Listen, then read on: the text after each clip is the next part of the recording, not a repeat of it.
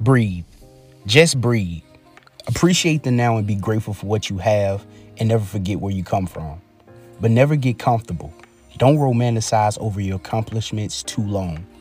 Yes, you've crossed over some huge mountains and you've swam out of deep waters. But what you want, expect, desire requires even more of that from you. Not momentarily, but consistently. There's so much left in you. Drive it out and show the world who you really are. You are better than your last win.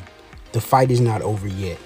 Push until you can't anymore, and when you reach that point, hop, crawl, scoot, do whatever is needed for you to keep moving forward. Life is short, so risk it all. Have no regrets. Don't let fear block you from what you can actually achieve. Is fear worse than death? Not even close. So do as much as you can while you still can. Make the shift now and get to it.